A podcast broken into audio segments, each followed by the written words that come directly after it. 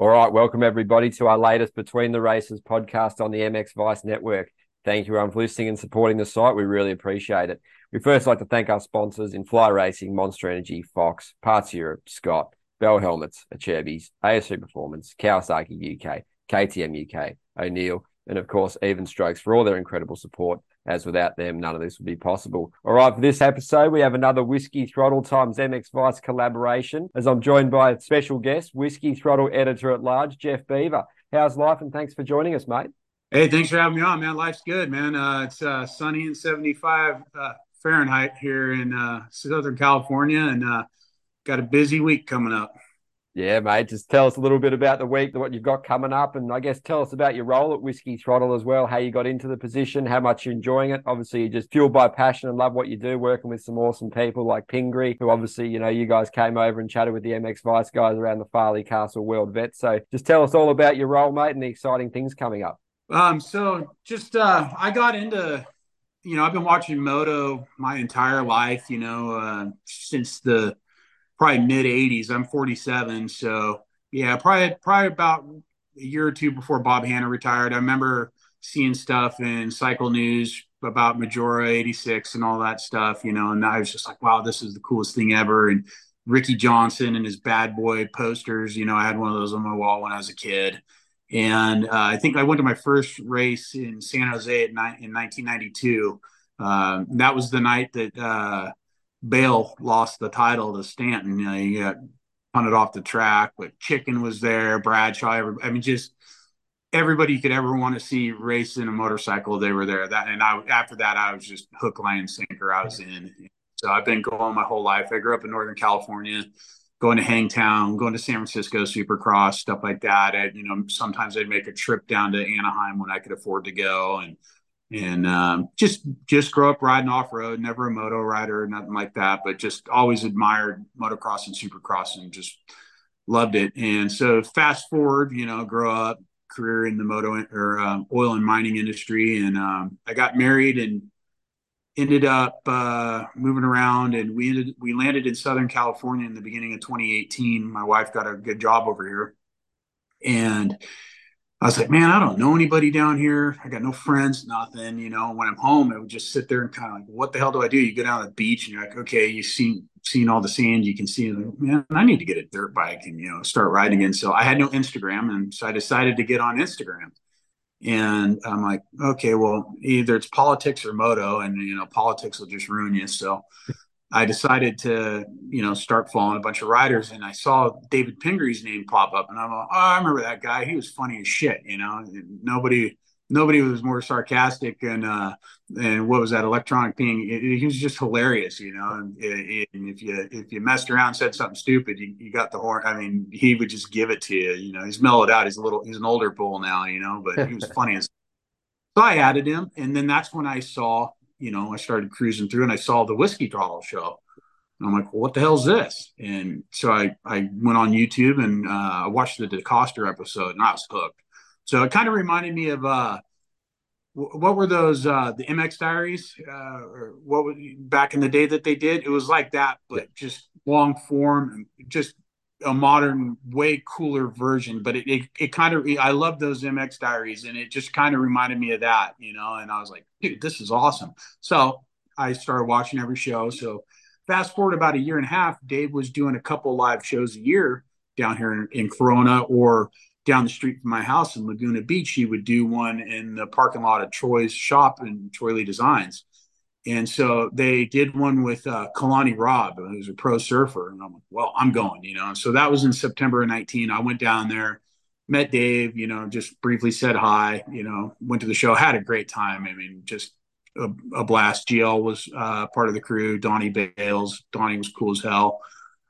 So ended up just, you know, every time a live show would come up, I'd go to those. And uh, I went Carey Hart's, uh, Ricky Carmichael's. And it was cool. Uh, I won a set of wheels for my truck at Ricky's show, you know, and uh, so that that was pretty awesome. That made my day. But uh, and then right after that, COVID hit, you know. So Dave kind of, you know, seen I was a regular around there, and I, you know, I didn't cause a ruckus or whatever, and you know, I was having a good time, and you know, we shoot the shit a little bit, but n- nothing much. And then coronavirus hit, right? So.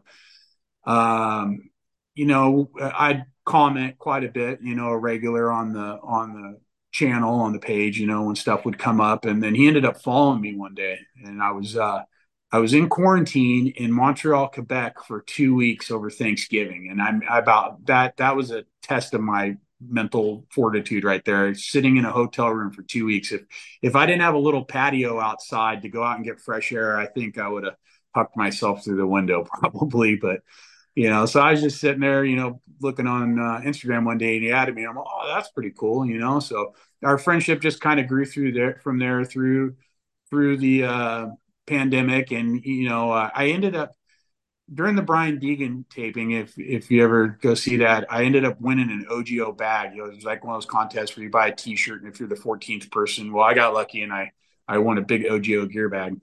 And so, like a couple days later, he texts me and he goes, "Hey, you live in Southern California, don't you?" And I was like, "Yeah." And he goes, "Hey, you, you just want to come over and watch uh, one of the tapings of the show that next week and uh, just pick it up? I mean, uh, it's going to cost me an arm and a leg to ship this thing." I said, "No problem." So I went and hung out, and he was taping Randy Lawrence's show. So I hung out and uh, got to meet Randy, and it was just cool. You know, it was just me, Randy, and and uh, Ping, you know, and and the producer. And so we did that and then uh, he's like, "Hey man, if you ever just want to come watch a live show, if you see me post about, or I mean, if I'm taping somebody, you know, send me a message, roll through." So I started doing that, you know, and then just kind of more and more, just be kind of became buddies, you know. Uh, you kind of start out Instagram friends, and then you know, just kind of become buddies, you know, and uh, um, so fast forward, I go to a lot of races from my traveling the world working in oil and mining i got a ton of uh, points for airline miles and stuff. So there was a while like as soon as i went nuts in 21 when they opened everything back up. I went i think to six motocross races in 22 i went to like six supercrosses and then like six moto races in the country. I'd never been to unadilla or southwick. I checked those boxes. Rad. If you guys in europe ever come over go to unadilla go to southwick. Awesome spots uh, Australia, wherever you're all coming from. If you're going to come to America, those those two places are out on the West Coast. Washougal for a national, you you're not going to be disappointed. They're just rad. But uh, so anyway, he messages me one day and he goes, "Hey, uh, you're going to Southwick. Uh, hey, send me some like sights and sounds clips." I'm like, "Okay, cool." So I sent them to him, you know, and then what was it? The next weekend I went to Washougal and uh, he sends me a message and he goes, "Hey, I want you to interview some riders." And I'm like, "Huh?" Wait, me? And he goes, yeah, you you got a good line of bullshit. Uh, go talk to him, you know. okay. So I'm like, how do I do that, dude? You know, Mr.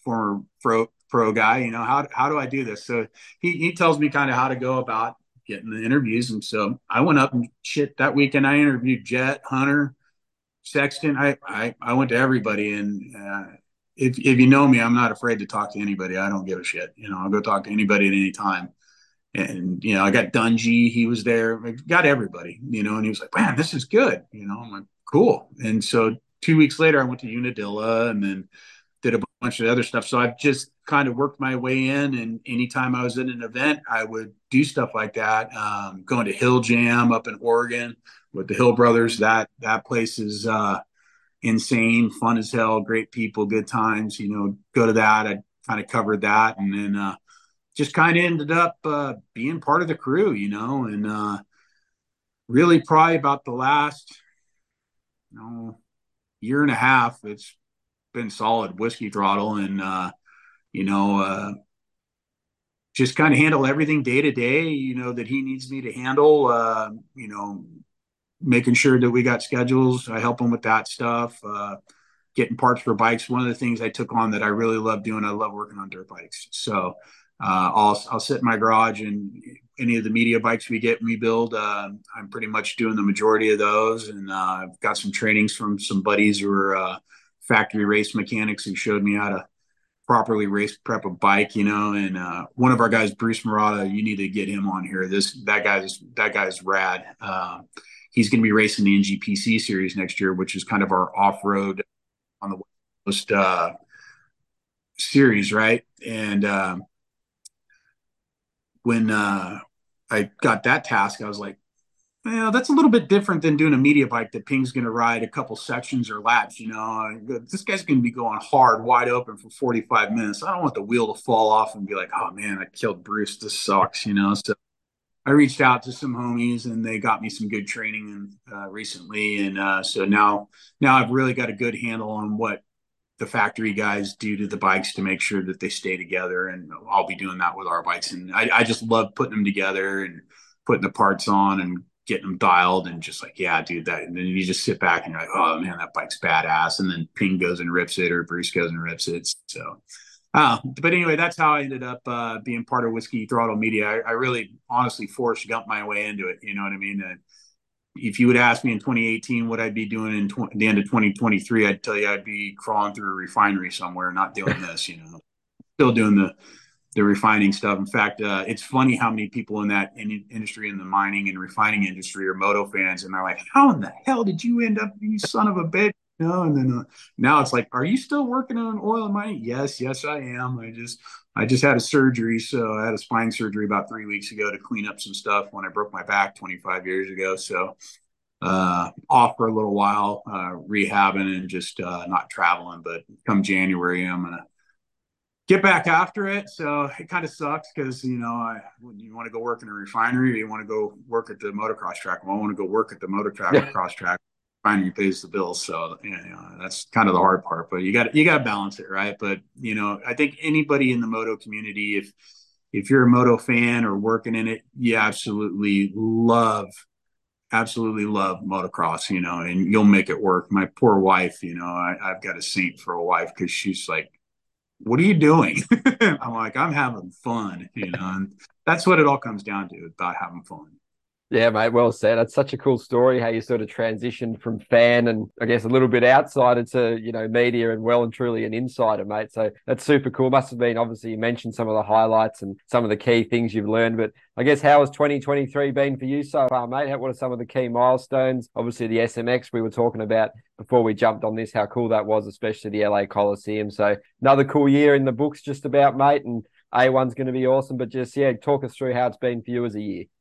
So, you know, motocross and supercross was just unreal. Uh, if, if you've ever met Chase Sexton, I've interviewed him a couple times, just a real nice guy. He, he really is. He's, he's, uh, Midwest boy, you know, uh, he'll give you the time of day. He's polite, respectful, and, you know, a guy you want to see win, right? You after you meet him and talk to him, you just want to see like guy like that win. And he had a lot of struggles in Supercross, right? And uh, but he he made it work, you know. And that sucked what happened to Eli. I mean, that was just gut wrenching to see his leg go pop, you know. But at the end of the day, you got to be there to win it. And so him winning the Supercross title, I thought that was rad. That that that was cool. Um, there was a lot of guys injured that sucked. Um, I'm a big fan of Seth Hammaker. Uh, I really like that guy. He's a good dude, and that dude's got some skills. Keep your eyes on him in 24. And uh, you know, with him getting hurt and not being able to race, and then coming back, that was rad to see. And you know, you looked at his results right out of the gate. He came out firing. You know, how many whole shots that guy get? Uh, one of probably one of the other highlights I really liked is I went to Houston uh, to watch Deegan. So I've been to all of Jett's premier races. Somehow I just landed there. Jett's first motocross race, his first supercross race in America, Deegan's first motocross race, first supercross race. And uh, that video, remember that went viral De- Deegan railing that left hand bull turn? I was sitting in the stands watching him and my jaw hit the floor. I just could not. It, you know, some people are like, man, did they speed that up on video? No, they didn't. That kid, oh man, uh, I can't wait until I hope Jett stays healthy his whole career and Deegan does because it's going to be the clash of the Titans when those two get in there. Uh, what Brian's done with Hayden, uh, that kid's just going to be a juggernaut. You know, he he may be five six or whatever he is, but when he gets on that bike, he's seven foot tall. You know, look out. He's going to kick your ass, you know, and uh, and and Jett's not going to back down either. So it's uh, kind of like the smooth criminal with Jett, and uh, just uh, I won't take no for an answer with Hayden. I'm going to kick your ass and be right in your face, and that that's just great for the sport uh, in America. It, it's just going to be rad. Oh, it's going to be so good. Contrasting styles, contrasting personalities, mate, and they both make it work and they're both absolute weapons on a dirt bike. So following those guys will keep the media happy for the next decade plus, mate. It's going to be so good. And obviously with you being right in the heart of it in Southern California there in the hub, just ready to, you know, battle it out to come A1, mate. And before we chatted more about you, how good's A1 going to be, mate? Are you already getting super excited? Obviously, we touched on the Lawrence brothers. Obviously, you're assuming we're hoping Deegan goes West Coast, mate, just to add to the buzz. But then obviously Roczen, Tomac, Sexton on the KTM, Mookie, Christian Craig, AP, AC, Cooper Webb on that Yamaha, mate. It's going to be so tough for a lot of these dudes just to make main events, isn't it? Some of the privateers will be really up against it. Certainly got to rock and roll to sort of make that top 22, isn't it, mate? It's going to be pretty fascinating, those LCQs as well as another subplot. So, how excited are you as a Whiskey Throttle member and just as a. I, it's going to be kind of like, man, what way do I go? There's so much, you know what I mean? Uh, with Beta coming in, with Benny and, and uh, Colt coming in, and, and Triumph, and then uh, I don't know when Ducati's coming in, but we got three more factory efforts coming in. That's going to be six factory guys at least, right? And so to kind of touch on what you're saying, the, the way I see it, I, I, you know, and I, this is just my personal opinion. I have no uh, information from anyone on it, but you, would have to be blind not to see how successful uh, uh, Formula One is and how they run their series, right? And so it's all factory efforts, right? And then there's a Formula Two, and if you want to make it to Formula One, you step up, and if you're not cutting it in Formula One, you're going to get dropped back down to Formula Two, and they're going to bring. I see just from my business state of mind, the way I think about things, if I was running it, that's the way I would do it. You know what I mean?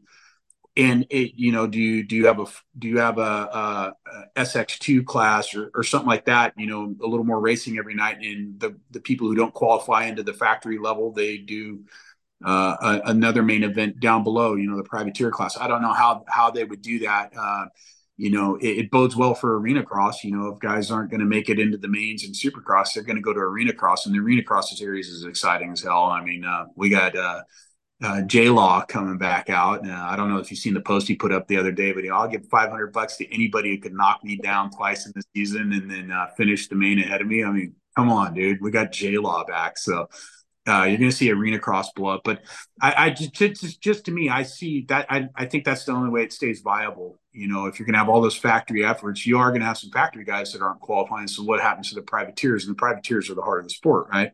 So I think in the wintertime, you're going to see a lot of those guys. They're either going to have to open up another class in the stadium at night to accommodate the privateers, or those guys I think are going to go arena cross make racing because some of those guys made some really good money. And one of the things arena cross did that was really rad was they did the uh, motivate where fans could go in there and you know give 20 30 bucks and i know a couple guys that held the week after they did the uh, race they uh they still got a thousand bucks you know and you weren't getting that in Supercross. So it's kind of cool for them, right? And then they can work on getting their skills and their fan base up. And then if somebody's falling out in Supercross, you know, hey, this guy's killing it in the Arena Cross series. Let's let's bring him up. You know, I, to me, I think that's the way it's going to go. I think that's kind of a natural flow, and it makes sense. And uh, and then motocross, you, you know, you got all those gates. You know, it kind of would stay the same way. You know, and uh, you, you need you need the privateers in the sport. I mean, they're the beating heart of it, right? With, without the privateers coming up, you got nobody to race against. Then you just got three guys at a practice track running fast laps. Nobody's going to watch that, right? So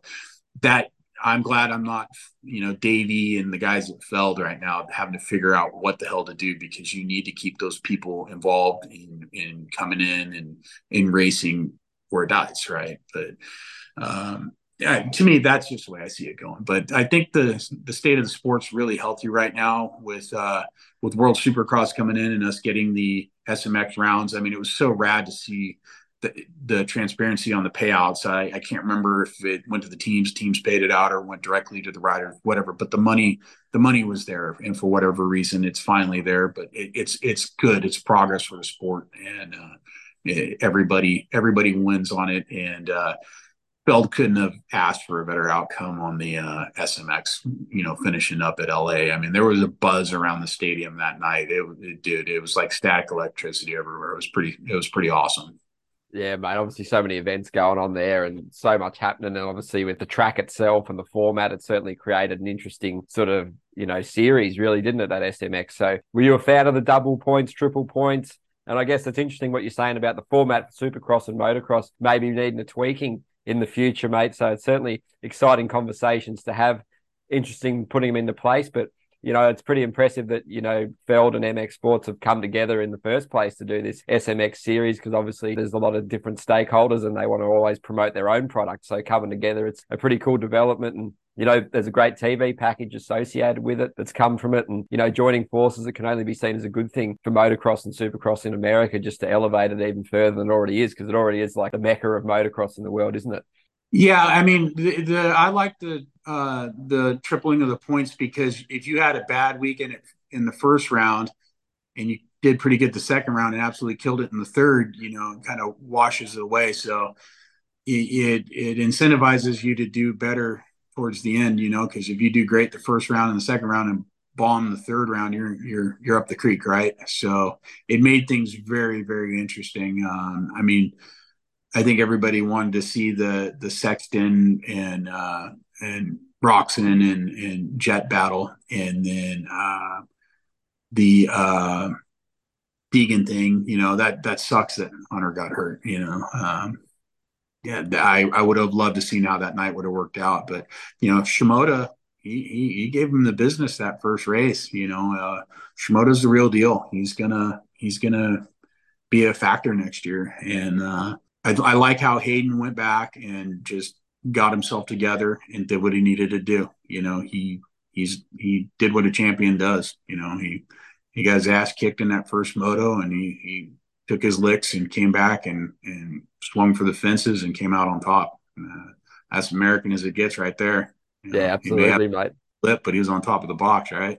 Yeah, well said, mate. We can't wait to see him at the Nations in the future. Obviously, Team USA had a lot of issues surrounding that this year with the teams and not wanting people to go and not wanting to pay for people to go. And it was just, I think it was a one off year. We're hoping, mate, next year, hopefully at Matterley Basin, which is a track all the riders love, all the US guys say, yeah, that's one track I'd love to ride. The big jumps, you know, huge sections, big long rutted areas, you know, it looks like the funnest track. All the riders I talk to love it in America, love it in US. And and even Jack Chambers, I spoke to recently, you know, based at doing the MX2 in MXGP paddock. He was saying he loves that track. It's huge jumps. And just your take on the MX of Nations, mate. Team America, all the drama surrounding that. And this year's edition certainly didn't disappoint, even though Team America, from your perspective, didn't have the best weekend. But yeah, Team France are on another level and Australia getting their best result. The Lawrence brothers, Jett especially, shining, you know, phenomenal skill, talent, mindset, adaptability. Him and Roczen having that battle, you know, could be pretty awesome next year if you have, you know, you could hypothetically have Sexton, Tomac, Deegan, Lawrence brothers, Roczen. How good's next year shaping up, mate? I think it's going to be awesome. And, you know, we, we do need to figure out how to, to field an American team. I mean, in the 80s, we were untouchable. Uh, you know, uh, is there too much racing in America? Is that going to hinder it, obviously, too?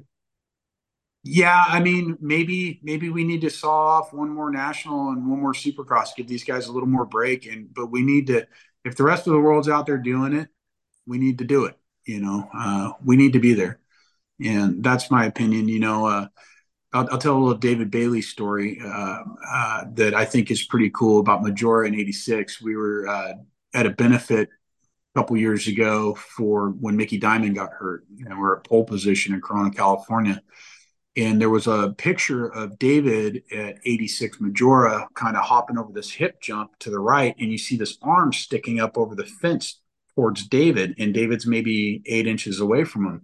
Well, I ended up bidding on that picture and I won it. So I went and had him autograph it. And he goes, I'll tell you a cool story. And he goes, See how this guy's reaching up right there? And he's all you can you could just see the top of the little hip jump they were going off of. And he was like there was like a far rut on the right, and then he was like two ruts over.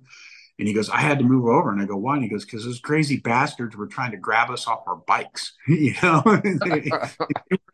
and you weren't shit, right? You know, and I was like, no way. And he goes, yeah, those fans are just insane over there, dude. They they're they're all about it, you know. And I was like, whoa, that's pretty cool, you know. So the, the motocross to nations matters, right? You know, and so I want to see America there. I want to see us field our best, and you know, uh, you, Christian coming off the couch with that injury like that and representing us, that's badass right there. And RJ, you know, that guy's dangerous at any time. And then, hey, send an AP over there to represent America. I don't care if he had two broken legs and two broken arms. Just send him over there, dude. We're going to be happy. You know, that guy's just that guy just has a glowing neon light above his head that just screams America. You know, and and, and we love the guy's just great. You know, so uh, winning it last year, that was unbelievable. Um, it was an eye opener seeing Jett win that race on a 450. We're like, oh shit.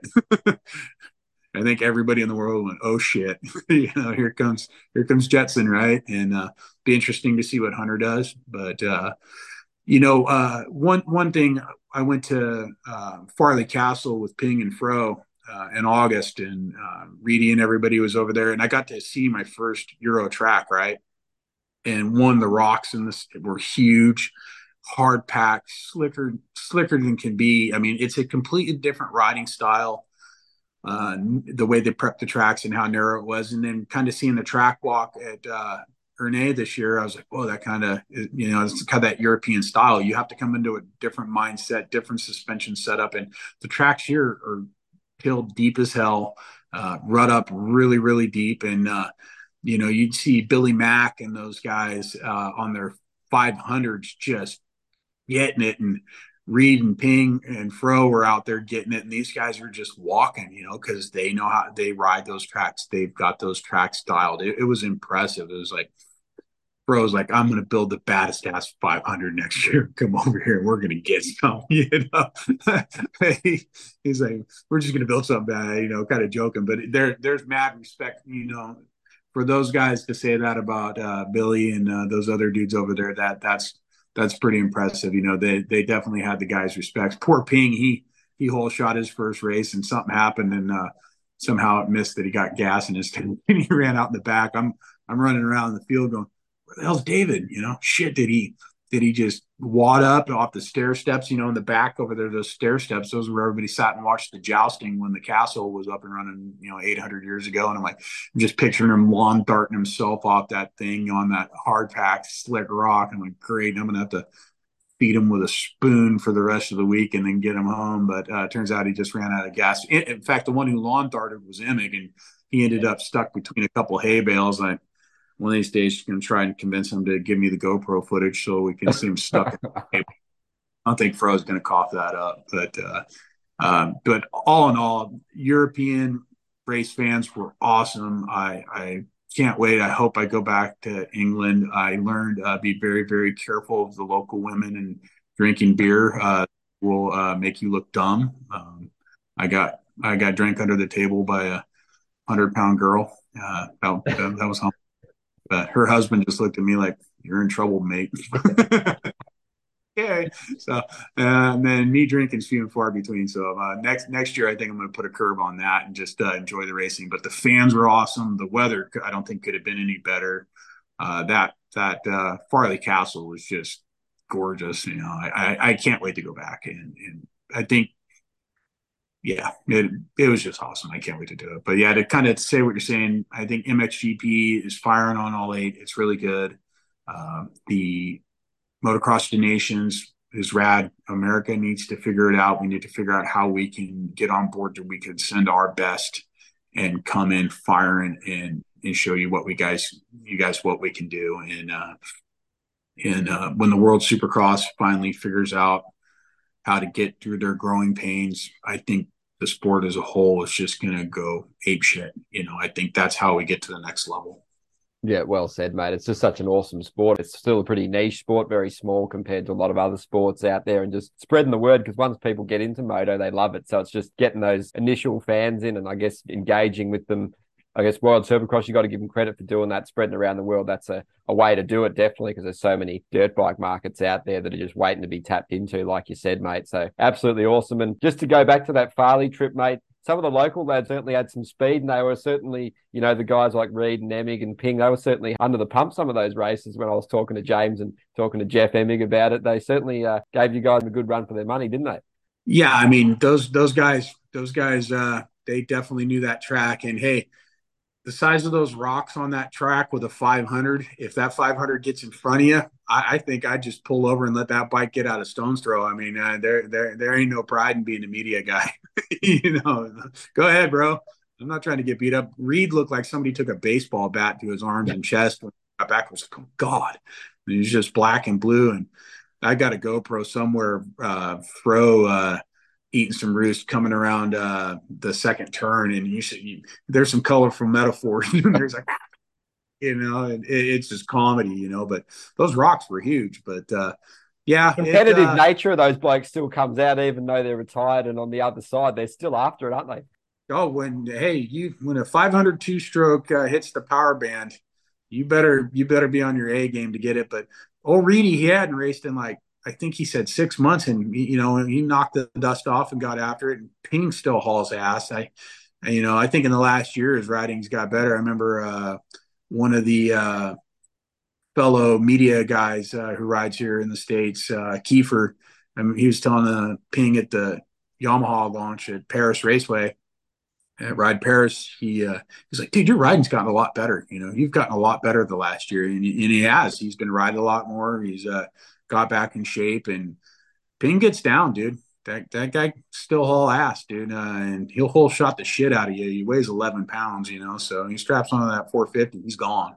You know, uh, he gets after it. Uh, but uh, yeah, yeah, I'd never seen anybody race the 500s before in my life. I'd never seen a 500 race, and it, it was impressive to see Billy McKenzie and those guys get after it. Those dudes know what they're doing. And uh, I mean, hey, Fro won the Des Nations on a Kawi 500. Uh, he knows his way around a 500. I'd love to see Fro get on a 500 next year out there and, and uh, train and get ready for it and see if, if the old man still got something for Billy Mack and those guys, you know. So yeah, Fro hadn't forgot how to ride a bike. Oh yeah, mate. There's some serious heavy hitters there, and it's cool that they're going to these events, and you know, fans just love it. They're just lapping it up. It's not every day they get to see their heroes like that. And I guess it's pretty cool for you as well, mate. It must be so awesome for you working with someone like Ping and so much to learn. He's such a heavy hitter in the industry. He's kind of been and done everything. So you must just sort of pinch yourself, one, at being able to work with someone like that, and two, at doing the job you do, being able to talk to all the riders and industry people. It's pretty awesome. I know I do. It's sort of incredible, really. It's a great opportunity. I'm always grateful for James for allowing me to do it and handing me the role. So it's similar position for you, I guess, too, mate. Yeah, I mean it's it's a trip, dude. I, sometimes I'm like, wow, I can't believe I'm doing this. I remember um, not too long after Red Bull Straight Rhythm, we built that. We had we, we worked. Uh, that was David's 250 that Roczen rode, and Mitch built it, and you know it was Dave's bike, and we uh, we had the Road to Recovery golf tournament in Temecula. And we had it sitting out there, and Dave just had too much shit. And he goes, "Hey, take this thing home," because the next night we were doing uh, Bob Hannah's show at uh, Glen Helen, so I'm driving down the highway and I'm like, I can't believe this guy gave me this 250 two stroke. And at the at the time, you know, straight rhythm was maybe like a month before that. That was probably the most popular 250 two stroke in the world at that time. And that thing's in the bed of my truck. And I'm like, this guy's out of his goddamn mind. Let me take this thing. You know, I just first started with him and I was never more nervous in my life driving down the road in my truck. And it was funny the next day I was driving up to uh, Glen Helen with it. And the closer I got to the track, people you know, especially in big lifted trucks, would come by and then kind of hit the brakes and back up, and they'd you know they'd get alongside my truck and looking, and I'd get thumbs up and shit, and then pulling into the track, you know, I had to have the security guard kind of come stand around my Ford, you know, and people were mobbing it. Could you get off my truck, please? you know, finally ended up kind of driving the wrong way on the track and pulling in this little back parking lot so people would leave my car alone. But uh, yeah, it, has been crazy some of the stuff and uh, some of the people I've met. Uh, uh, in fact, uh, probably a, week ago, we went up, two weeks ago, we went up to LACR uh, to film a 50th uh, anniversary Yamaha, 50th anniversary edition Yamaha. And uh, Gary Jones was nice, nice enough to lend us a 1974 YZ250, which you guys got to go check that on, on Whiskey Throttle's YouTube channel. Our, our new guy, Nate, did something rad. It's, it's the two pings and it's David riding the YZ 450 and the old school YZ 250. And somehow, I don't know how through what voodoo he used, but it shows them both whole shot and, you know, taking off their start, walking up, getting on the bike. It's so cool. You know, you'd swear it was an actor getting on there with Dave, but no, David did both uh, launches and somehow he melted it together. It's pretty cool. But we, we had uh, Gary Jones' bike and we took it back and I'm sitting there and Gary lives up in the high desert. And I, you know, it just kind of hit me. David and him are talking. And I go, I'm sitting in Gary Jones's yard, shooting the shit with him, looking at his bike. Like, this is cool, you know. Like, how cool is this? You know, some some folks might not know who Gary Jones is over there, but Gary Jones is the guy who developed the YZ. And when he uh, he started racing that bike for Yamaha in 1968 and developing him and his dad and his brother and they took the bike and uh, when they sent it back to Japan, Gary wrote A to Z on the tank because they'd gone everything through everything A to Z, and uh, Yamaha engineers just knocked it down to YZ. So everybody out there in the world, if you've ever ridden a YZ motorcycle, Gary Jones is the reason it's a Yamaha YZ. He is the one. If, if you come to America and you go to an outdoor national, the the 450 national championship trophy is the Gary Jones or Gary Jones Cup, you know. So, uh, you know, just to find yourself sitting in this guy's yard shooting the shit. He's the nicest guy. If you didn't know anything about moto, you'd just think he was some old farmer or something, you know, we like to tinker with tractors and race side by sides and razors. And he's still out there racing uh, the vintage classes and stuff like that. So it, it's cool. Uh, motocross is the most uh, accessible sport out there. Imagine you could never get access to like LeBron James. Uh, not that I yeah. would want to, you know, uh, or or baseball or football. Mm. You know, there, there's some pretty cool guys out there who'll give you the time of day. But the industry as a whole, where can you go and get that much access yeah. and go through the on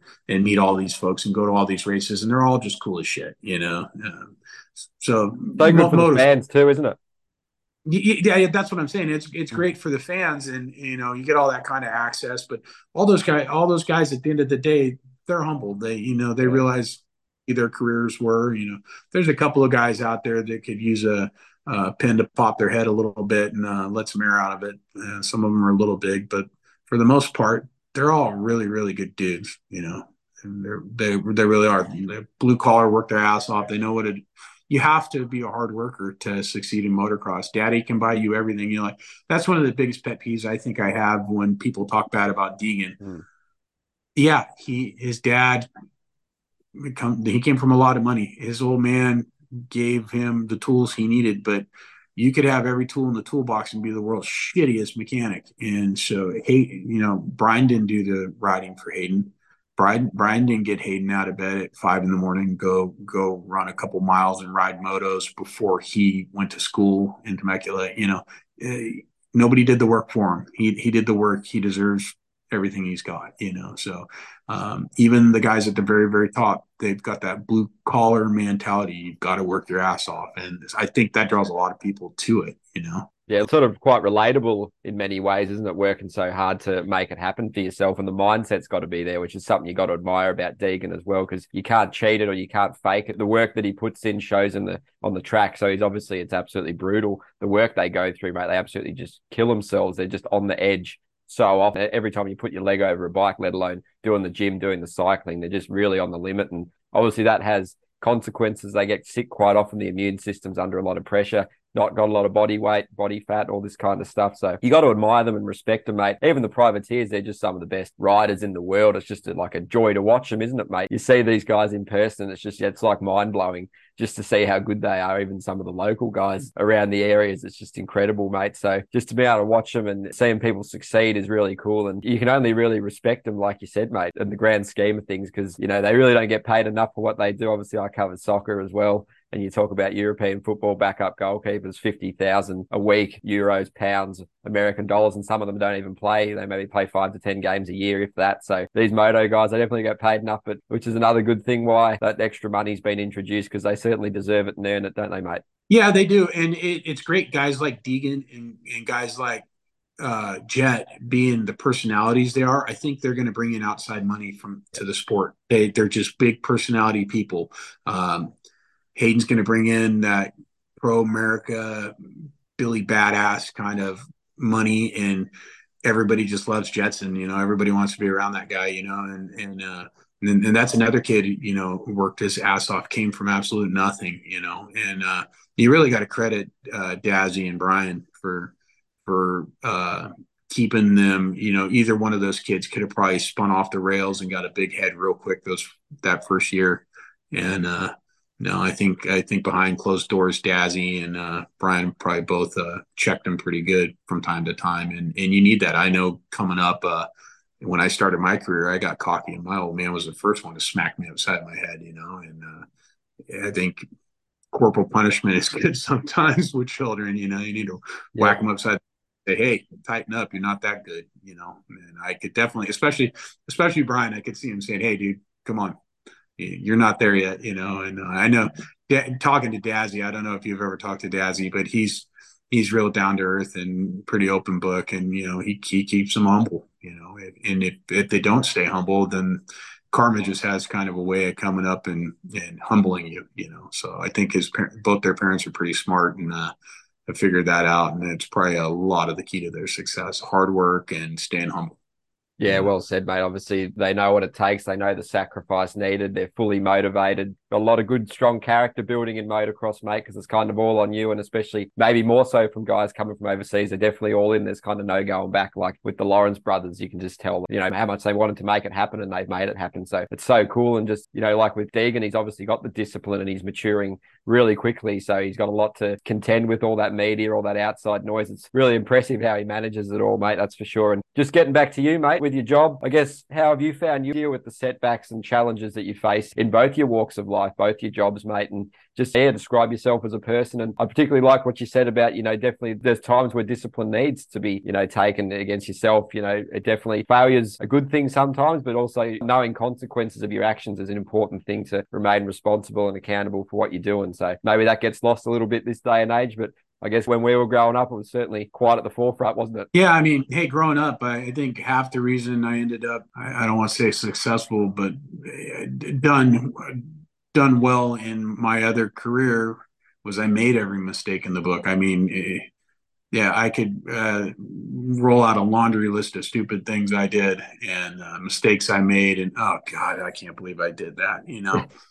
and sometimes you there's some people who get it right out the gate and don't make those mistakes and and and then there's people like me where I've got to run headfirst into the wall to to figure it out you know and uh, I learned by my mistakes pretty good you know so um but you know like with covid and all that that was that was pretty tough times you know things slowed down a bit thought everything canceled the motocross canceled i mean i was like shit i've got no turnaround work in the refineries or the mines. I don't have any motocross to watch. I was like, dude, this sucks. And, you know, I think Ping kind of caught on to that. That's why he was inviting me over to the shows. You know, that was such a good mental thing for me to like just get my moto fix right. You know, it probably kept me from getting myself in a lot of trouble, you know.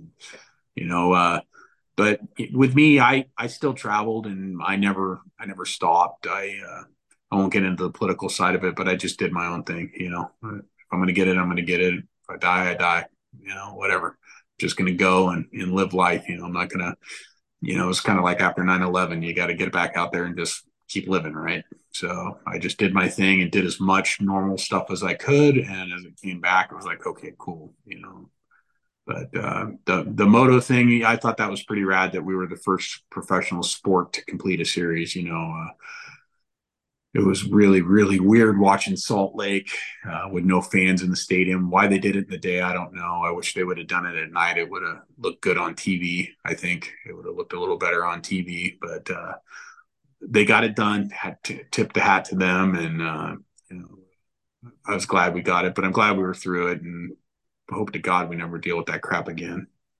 Yeah, well said, mate. Absolutely. And I guess looking for your role plans for 2024 at Whiskey Throttle and the rest of the year, obviously you've got some pretty exciting things in the works. I'm sure more bike tests, more moto coverage, more cool interviews. You do a great job with the podcast, you guys. So just tell us a little bit about the platform and what's in store, because I'm sure you're doing heaps of work behind the scenes to expand and elevate, mate. Oh, world domination is the goal, right? no, no, we're uh, we're making a push, right? You know, there's several other big entities here in the states. Uh, you know, some of the guys are really, really nice. Uh, you know, I would like to give a shout out to Michael Antonovich from Swap. When I first started doing this stuff uh, for Ping, was kind of running around, you know, just eyes wide open, like, oh crap, man, what did I get myself into? And I think he kind of noticed that, and he could have been a royal jerk and, you know, just shine me on, like, whatever, bro. He could have cool guyed me. No, that dude showed me the ropes around the nationals that first year and was super cool. Any questions I had, uh, so I got a lot of respect for that dude, right? You know, and he didn't have to do that, and he's a competitor, but uh, you know that that dude was pretty rad to me. Um, but as far as uh, we're just trying to do things our way, right? You know, um, a little bit of a punk rock mentality over here. I like to jokingly say we're the bad news bears of uh, Moto Me, right? You know, you got this six foot one, 270 pound oaf, works in the oil fields. We've got, uh, we've got a younger kid, uh, Nathan Avila, who's doing our, uh, filming and, you know, kind of the, the big cheese when it comes to the, to the, um, YouTube and all. You know, we got Kyle Cowling, but uh, doing doing the show with Ping, and he he kills it. That guy's just a, a complete professional with Kyle, and Nate's a protege of him, and he's got great style and vision. If you look at some of our recent YouTube stuff, I really really like the way he's doing stuff. So, you know, getting Nate on board and and giving him the creative freedom and tools to do what he wants. Uh, um, you know, I, I think he's a little eyes wide open running around with a guy like me and Ping, you know, and uh, you know, you know, Ping in in American motocross media, Ping's the only guy who was ever factory racer or has a supercross win. So there there's a little bit of a differentiator between our competitors. You know, everybody knows moto and knows the sport, but when when Ping tells you, "Hey, look, this is the way it is in the teams and, and stuff like that. Yeah, he's been out of it for a while, but he's he stayed connected and he was and he was also the only guy who was a team manager. You know, a lot of people forget that he managed TLD, you know, until he decided to go and become a firefighter. So the the pedigree that he brings to it with the media, there there's a lot of credibility there. And then in the vintage motocross side, our our vintage iron project, uh, we got Rick, and Rick is the man. You know, he's the OG when it comes to vintage motocross in America. There's nobody nobody else that can touch him. So we are doing a lot of stuff in the mo in the vintage world. And then uh, Bruce Murata, um, he's another one of our teammates. Bruce ran, was kind of the guy at Alias. He was the face of Alias uh, Moto Gear and did a lot of stuff with RJ Hampshire and all those guys. And, and Bruce is God bless him. He's probably the nicest guy you'll ever meet. I mean, if everywhere I go, oh, you Bruce Murata's working with you guys. Oh, Bruce is the man. I've heard that more times, you know, and he's just just a great dude. Just the most sincere per- person you've you've ever met in your life. And so we've just got a rad team, you know, between Nate and Bruce and Rick. And I I, I can't forget about uh Brent Bowser. Brent Bowser, he he lives up in Bakersfield. He's an oil guy too, so I dig that dude. And he he does our he does our moto podcast for uh, the Off Road Rhetoric and the Amateur Spotlight. And he, you know, he he was kind of another guy. Just hit ping up, you know, same kind of thing I did. He hit ping up and hey man, I want to get involved. You know, uh, he's he you know, and he's just killing it. The the guy is very well spoken, uh, does very well on those on those pods, and uh, and he's just getting better every time he does it. So we're just all kind of coming together and growing together. And Ping's kind of like the quarterback, you know, he's calling the plays, right? And uh, it, it's just been an absolute blast. We got this new guy, Adam, who just came in, and uh, he's a firefighter, um, buddy of Ping's. Uh, kind of knew him, affiliated with him in the fire industry, and wants to get involved test riding. So we've got a good group of test riders. Uh, we got a young guy named Jason Piquera who does some test riding for us, and that guy, that kid rips. You know, he just did the nationals as a privateer this year, and kind of goes back to what you're saying. You know, even the guys that sometimes don't make the make the big show at the nationals, they will wax your ass. I was watching Jason out of LACR the other day on a 125. And I'm like, I wouldn't even attempt that on a 450, dude. You know. And um, so we've we just got a great team. We're gelling everybody who's here now um, on the team is just gelling. We all get along. We talk all the time, coming up with ideas and just try to hit things from different angles. You know, I, I kind of look at it from like a boxing analogy. You don't just stand straight in front of somebody and punch them in the face. You better have an angle, right? Yep. And so, you know, we come at things from different angles and different ways of doing things. And if people don't like it, cool. People like it. Hey, here we are, Whiskey Throttle Media. You know, so. Uh, just just having a blast. I think when you're you're having a good time, when you and your crew are having a good time, it's just infectious and it spreads. And yeah. that's got it. Sounds like the dynamic's pretty good, mate. It's kind of a no nonsense, but having fun. You know, you guys convey your opinions and your messages really effectively, and you have a great crew. You've got the right people in place to do the job, and that's half the battle, isn't it, mate? And I guess all sharing that passion for motocross and what make whiskey throttle as good as it can be is kind of a recipe for success, isn't it? Yeah, yeah, it, it, that that's it. And uh, as long as I get to you know pick on Ping a little bit and have a little fun with him and poke him and jab him, you know, I, he pokes and jabs me all the time. Big oaf, you know, it, it's just fun. You know, if it ever becomes a job, I'm going to tell him, hey, you're going to have to fire me, dude. I, you know, I want I want it to be. I, I always I want to get up. It's it's one of those deals where they tell you find something you that you don't consider work, like you just get up and you're stoked to do it. You know, I just I get up and I'm stoked to do it. You know, when we get done here, I'm going to go down and meet uh, Ping and uh, Lou and those guys at uh, Elsinore, and we've got the Lake Elsinore Grand Prix coming up. It's the longest running off road race in the United States. So we got the um, Lawrence Lewis and Ping got the the rights to it this year, and we're going to run it. We're going to run it a little different than they've always historically run it in the past. But you know, getting permits to run motorcycles through the city is just in in the state of California. It's just not going to happen these days, right? You know, so uh, we're we're running it a little different, but it's rad. Johnny Campbell and Dave laid out the track, so you know it's got credibility. It, it's sick. So uh, keep an eye out that uh, for that on Whiskey Throttle's uh, YouTube and on our social media. I'll be I kind of I do probably about seventy five percent of the stuff we post on our social media. So if, uh, if it sucks, blame me.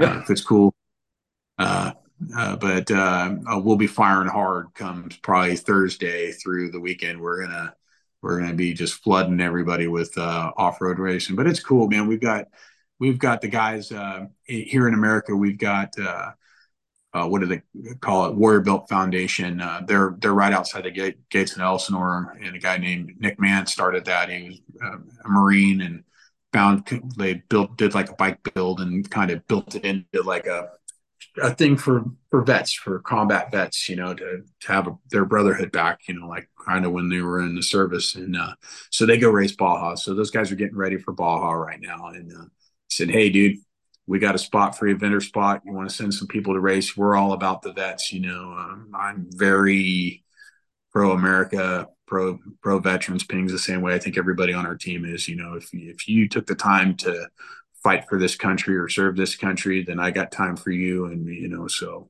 we we got a couple spots out there for them. Come race, just you know, VIP treatment. Come on, boys, have fun. So we got a we got a first responders class for the vets, cops, firefighters. Uh, you know, I think uh, Ping being a firefighter is probably going to make the cops wear like a clown helmet or something. You know, and firefighters in the states they like to pick on each other pretty good. So I think I think if you're a cop and you're coming to race the MXG or the Elsinore GP, you're probably to have to wear like a clown wig or something. Something Ping Ping was working on that, but otherwise.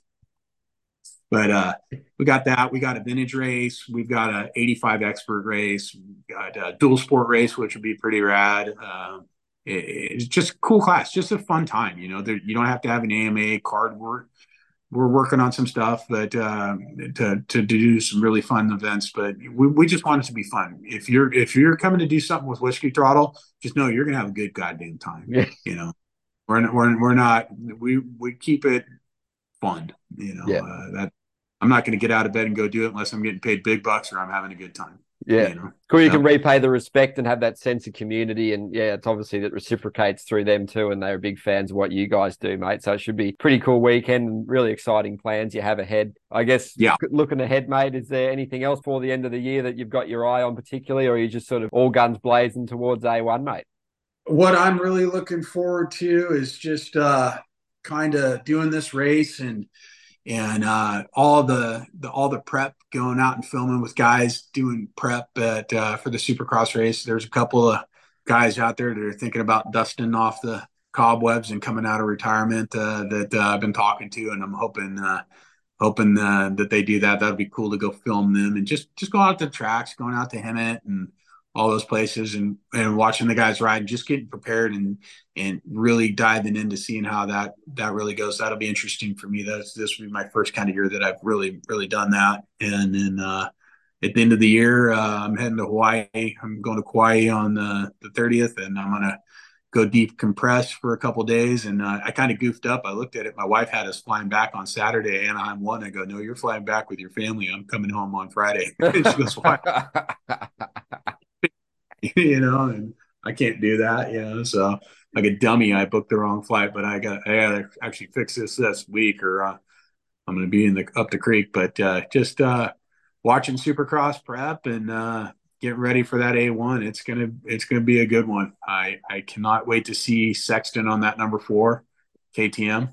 Uh, I'm a KTM guy. I, have got two KTM's, and uh, so seeing Sexton on that KTM with the big number four, it's gonna be pretty cool. And see what Jetson can do and Hunter in there with him. You know, where, how does that work? You know, you got when's the last time we had two brothers on the line together in the same class for the same team? You know, what's that dynamic like? You know, and uh, you know all the boys back, Mookie back. You know, what's what's he gonna do? You know. Uh, and uh, Anderson. I I think uh, word on the street that new 24 cow is a bad machine. Mm. Heard some pretty things about pretty good things about that. Like I'd rather race the stock bike than you know this thing's sick. Like Kawi, I think I think you're going to hear a lot of Kawi hit the mark with that 24 450 and. Uh, see Anderson getting down and getting after it, and, and seeing Cirillo, you know, he had that stuff with his arms, and it seemed like he was getting really better at the end of the nationals. So hopefully he has a good off season and, and sorts that out. Uh, I mean, how could you not like Adam Cianciarulo, right? You know, uh, I'd love to see him get a win. I mean, he won that. He beat Eli at Monster Cup in 19, and that was rad. I've actually got one of his. I'm a moto. I collect moto memorabilia, and one of my favorite jerseys I have is I have one of the jerseys from that weekend from Monster Cup. Uh, yeah. Number Cianciarulo with the dirt on it. Only 450 win he's got so far. Yeah. So pretty valuable little jersey. So part of me's like, oh, I hope that's the only thing. But the other part of me's like, nah, man, I want him to devalue this thing. Go get some get go get some dubs, Adam, because I think he's earned it. You know, he he really earned my respect a lot when he yard sailed himself in Vegas. And instead of being a pussy and leaving that bike in a hulk and, and walking off and going back to the pits, he rode a mangled ass bike back and finished the race like a man. He got on the camera, camera, you know, he was tearing up. Shit, I don't think any real man wouldn't. You know, you put that much effort and time in, and you got the you're what a couple laps from being the champion, and then just done. You know, I, I shit, I'd have been falling like a, a baby, but uh, he earned my respect. And I think he earned a lot of people's respect in this country that day. You know, he, he's a badass dude, and I want to see him. I want to see him get a dub. So just the buzz around 24 is just awesome. Can't wait to see it. Yeah, so many of these dudes have amazing stories and how they handle setbacks and just they're throwing so much stuff and to keep battling on like he does, mate. Obviously, you know, he's getting paid and he's on a good team, but he doesn't have to do it. You know, he wants to do it. He wants to win. He wants to be the best he can. So you always got to have the respect, like you said, mate. And I guess to close this one out, mate, because we could talk forever, but I guess if you had some advice for, I guess, any other people listening to this that might want to get into moto media and sort of chance their arm in the industry, obviously it's a lot of hard work, there's a lot of rejection with anything you do. You just got to keep trying and dealing with the failure, like you said, mate. So have you got any particular words of advice for anyone looking to do this thing for a job as well? Yeah, I mean, if you want to do it for the job, you better be ready to travel. And uh, a day at the race, say if you if you want to go to a national, um, one of the things I, I did, I, I, I think I got the first picture of Haiden Deegan's race bike when he was number 438 at Ironman. And I, I, got that picture and got it to Ping and we got it up. I got the first picture and there's a funny story I'll tell you offline about that one. But uh, if you the early bird gets the worm. So I was at the track at 5:15 in the morning eating my breakfast. I don't like crowds. I don't like traffic. So I got there at 5:15. I ate my breakfast. I went and walked the track, got some cool pictures, and then I walked the pits. The early bird gets the worm, and I left there probably about eight o'clock that night, went home and then flew home the next day. There's no glory in it. And you better, it's going to be hot. It's going to be dirty. You're going to walk 10, 12 miles a day at the track, up and down hills, hot. You're not going to watch the race. If you think you're going to go to the, to the event as a media guy and see the race, you, no, you're not. You're going to watch it on TV the next day and go, oh, I missed that, you know? But, uh, if you're going to get into moto media, you got to be a, a, moto nut. Don't don't do it. Don't think you're going to be clout riding because those people will sniff you out in two seconds flat and you're done. Um, you, you have got to work. You you've got to be about it. You got to work. You got to be super respectful. If you're not respectful, you're done. If you're gonna if you tell somebody you're going to do something, you better do it because it'll be the last time you get to do it with that rider. You know, so uh, those guys have no tolerance for bullshit. Neither do I, and I think that's why we get along. Take the chance when it's presented to you, and you know make the most of it. Because, like you said, mate, I remember talking to Jason Thomas. Like he's got a really stacked schedule. Does the TV stuff, does the fly racing stuff, so much in between. He joins us on the podcast MX Vice quite regularly. He said I guess a good piece of advice from him was never turn an opportunity down because you never know when you're going to get it again. And it certainly resonates in moto more than most because there aren't many opportunities out there. There's not many spaces available. So when you get it, make the most of it and put the hard yards in too, mate. Yeah, I mean, and that guy's killed it. He did. He did a great job last summer. I mean, he, he, he does excellent. Uh, wasn't a big fan of him when he was racing, but uh, he's he's his his uh, media style. He's he's he's doing pretty good. You know, he's he's very smart, uh, knows the sport, and uh, yeah, you know, imagine if he just was kind of like, no, nah, I'm going to stay with the fly thing. You know, and uh, the one person I'd like to see back in moto media get back in is Daniel Blair. Uh, mm-hmm. Daniel, if you're listening, come back. Uh, not not that Daniel's listening to Jeff. Oh, I got to hear Jeff Beaver's podcast playing. Who? but uh, uh, he did a fantastic job. I think that was uh, in the moto industry. I think Daniel not being in there on the broadcast is a loss. Uh, that's a net loss for us, uh, in my personal opinion. I'd love to see him back. They need to figure out a way to get him in there. I don't know why he's not in there. I don't care, but I think people out there, we want Daniel Blair back. You know, he just killed it. Yeah, mate, he had so much good insight and just like sort of fun vibe, and he was always willing to have a laugh, and he would sort of get carried away with the moment too, mate. Which is sort of you know, obviously there's different ways to approach jobs like that, but the professionalism is obviously key. But yeah, sometimes having that emotion is really awesome too, isn't it, mate? Yeah, yeah, that that dude was rad, but yeah, that's if you want to get into it, you better be willing to work your ass off. That's all I got to say. Yeah, mate, well said. And I wanted to touch on before we let you go just some of the key influences on getting to where you are today. And if you want to thank anyone and tell the fans where they can follow you, Whiskey Throttle, and just check up all the awesome content you guys are producing. And yeah, it's been a blast having a chat, mate. Yeah, I'm got to thank Ping. Yeah, I think Ping and his wife and his kids for welcoming me in. You know, they're like family now. You know, and uh, kids call me Uncle Jeff, and I'm like, oh, you're in trouble.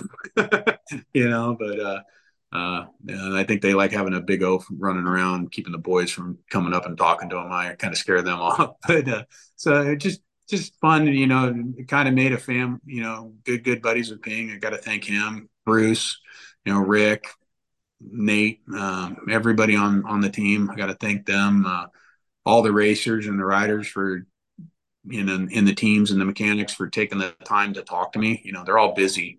Um, one more thing to touch on um, go on press day and talk to those guys. Race day, leave them the hell alone. You, on race day, you can come by and say hi. Talk to them after the races. I'll give you a little advice from media guy. Let them do their thing.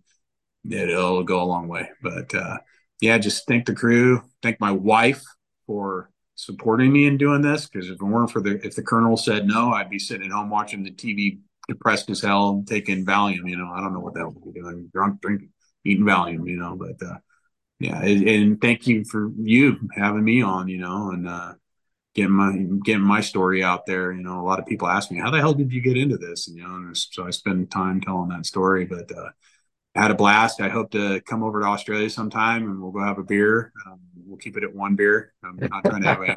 Uh, maybe we can talk James into getting you to come back for Far to Farley next year. We'll we'll have a good time, man. Uh, that was an absolute blast. You know, um, we uh, we we brought Crusty Demons and Dirtbag. Me and uh, Ping and uh, Fro uh, ended up in a minivan on the start straight while James was shooting something. I'm like, "Me, drive out there. Let's you know." we, we were going to turn around and go. I'm like, dude, don't be a pussy. Drive down the start straight. He's all right. Yeah, fucking go for it. So we hauled ass down the start straight, and uh, it was straight up crusty demons and dirt getting sideways. I know James has got that film. He's got to have him send you that video, dude. You'll yeah. die. shit yeah, good times, good people, and uh, thank you to everybody who's just given me the opportunity and the time of day. Yeah, mate, it's awesome. It's really cool to hear your story, and uh, yeah, definitely respect to the wives, mate, because they're key players in what we do and all the support. And it's awesome, mate, and all the best for everything with Whiskey Throttle. And definitely been a blast having a chat to you, mate. We'll definitely get you back on to talk racing, do like a part two, and I'm sure we could probably go on forever with this one, mate, because it's really interesting to hear your insights from America and working with so many heavy hitters and being like right deep in the industry where so much happening around where you guys are with all the teams and all the relationships you have, mate. It's really awesome to see. And yeah, we'll do it again soon mate. Before we let you go, we'll thank the sponsors in Fly Racing, Monster Energy, Fox, Parts Europe, Scott, Bell Helmets, Acerbis, AS3 Performance, Kawasaki UK, KTM UK, O'Neal, and of course, Evenstrokes for all their incredible support. As without them, none of this would be possible. All right. Thanks again, Jeff. Been a ripper chat, mate. We look forward to catching up again soon. Yeah. Thanks, man. Thanks for having me on. Thanks uh, for everybody who took the time to listen. Cheers, mate. All the best.